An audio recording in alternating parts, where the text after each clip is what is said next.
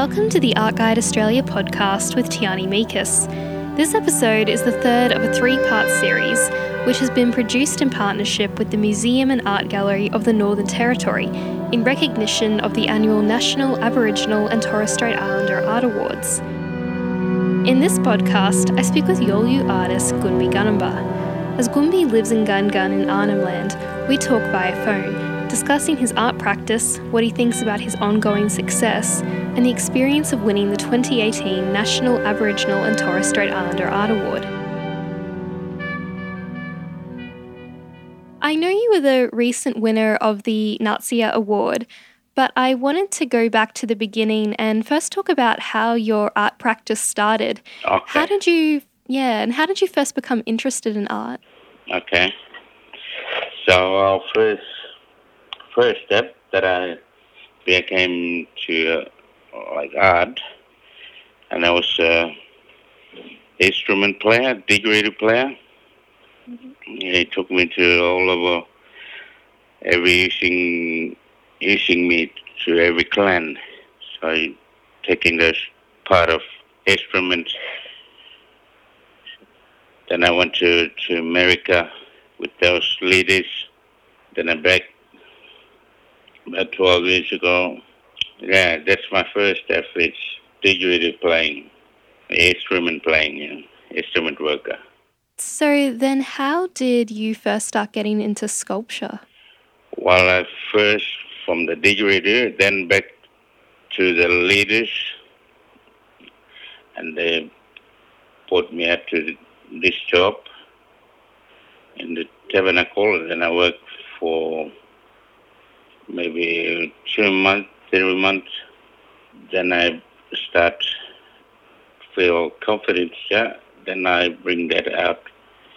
Also, they're using me for operating that area for main business. Then from there to getting up to that you know, jobs to the outside show for people, for like kids, girls, ladies, teaching all that.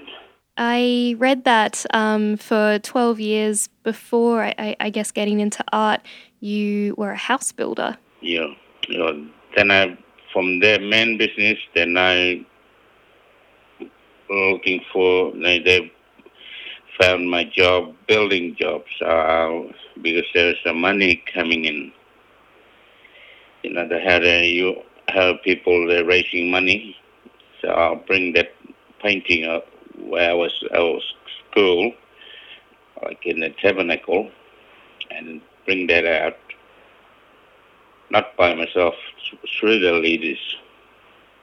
So I'll take that the job that I've they gave it to me, and I'll bring that into the arts world. Then I'm doing arts. Do you remember the first work that you ever made? Um, from the ironwood. Yeah, that's that was uh, hard hard one tree, hard tree. Oh, you, the first sculpture that I made, bark and iron. Yeah, yeah, yeah. Yeah, yeah. it was beautiful. Yeah, yeah. It, it was he was taking me to from the arts, from the old arts, and the halfway, and I was a little bit of change on that bark and log to the steel. I found all the steel job, all that rubber and uh, PVC, all sort of this, uh, walls, everything what's in the like building area, like iron, roof, roof insulation, floor, and self do it that way. No. Picking all that, no. Um, the stuff that I found. And were were there any artists who were sort of mentoring you or, or giving you advice when you were first starting out? Uh, that was ladies. One one of the ladies, because my father was doing arts work. It's an artist. Yeah, so So you've won many awards and you most recently won the NATSIAA Award. What has that experience been like for you? Wow. It's it's like uh, you know something press pressing me for that and make me proud. And for your winning work, I mean, it, it really beautifully depicts fish trap ceremonies. But I was wondering, can you tell me the story behind the etching? Well, that fish trap that I'm doing, like one that did that uh, Darwin, the bigger one, that belongs to my grandfather's name, that painting. And one of my and my mother and my uncles. So I'm the caretaker for them. The father, my father was gave it to me, everything, and then I take caring all that. The buko, the buko was when there was full tide. There was they couldn't find food or something fish, and that's why we put the trap on there to get that fish. And when people look at the work, what would you like them to feel when they see it? Say, oh, my work, wow. Say, say, wow.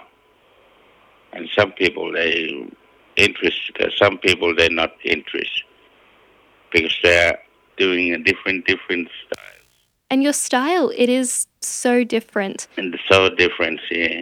How did you get to doing that? Well, I'll press myself to show for world myself and my painting and my skills, vision, all that, putting into this so everyone's going to see. And it's it's on a three by three aluminium board. How come you chose uh, the the board instead of the bark which you'd previously worked with? Well, because my maybe uh, my my style, my my vision, why don't I try these bigger ones instead of uh, playing with the small the little ones? So I can do this one, big one. Let me try, and it's it, it's it's for gold. Some, the reason I found this new steel there and all the pipes because they don't rust or the painting's coming out or something like this. So they can stay there. You know, because the reason we're doing all the arts, eh, wood or bark, there's a maybe one year or two years, there's a start color coming out or dropping the, all the colors, cracking all the poles, bark, yeah, that's all the situation. So that's why I found the real strong materials so they can stay. And what tools do you use to, to do those etchings on the board? Uh, with machine, little Dremel. It looks so intricate and so complex. Mm. Does it take you a long time to, mm. to do that? Take me about one week to two weeks for that two big one because I go through the weekend or Saturday, Sunday, and continue. And you know how you have the, the different shades of light and the different lines? How did you. Do you just have an image in your mind that that's what it's going to look like, or do you draw it beforehand and plan it? Well, that's different directions that I do. It's, it's imagine, you imagine that water when the flight when the flood come, the water flood everywhere and runs everywhere. That's sufficient to bring it out, like through the creek, you know, or through the river. Like, what's what is uh, really water's running? The water's not running straight. Turn this way, this way, that way, left and right, so we can see all the movements, which were the directions running water. And how many times had you entered the NATSIAA Award before winning? Yeah, three. I think it's three. Three times. Three times, yeah. Third time lucky. Yeah.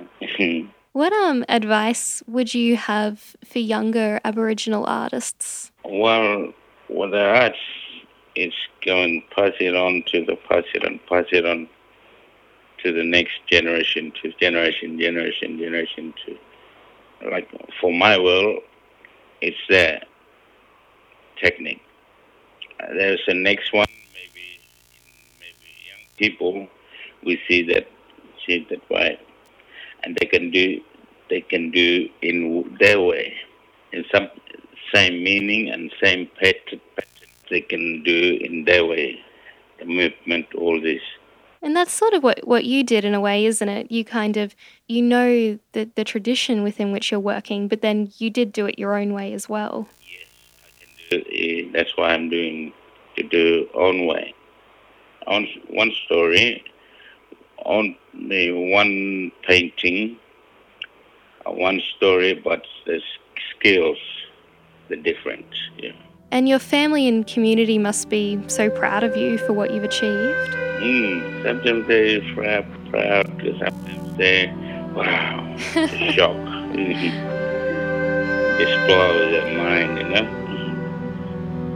And that was Gunybi Ganambarr discussing his art practice.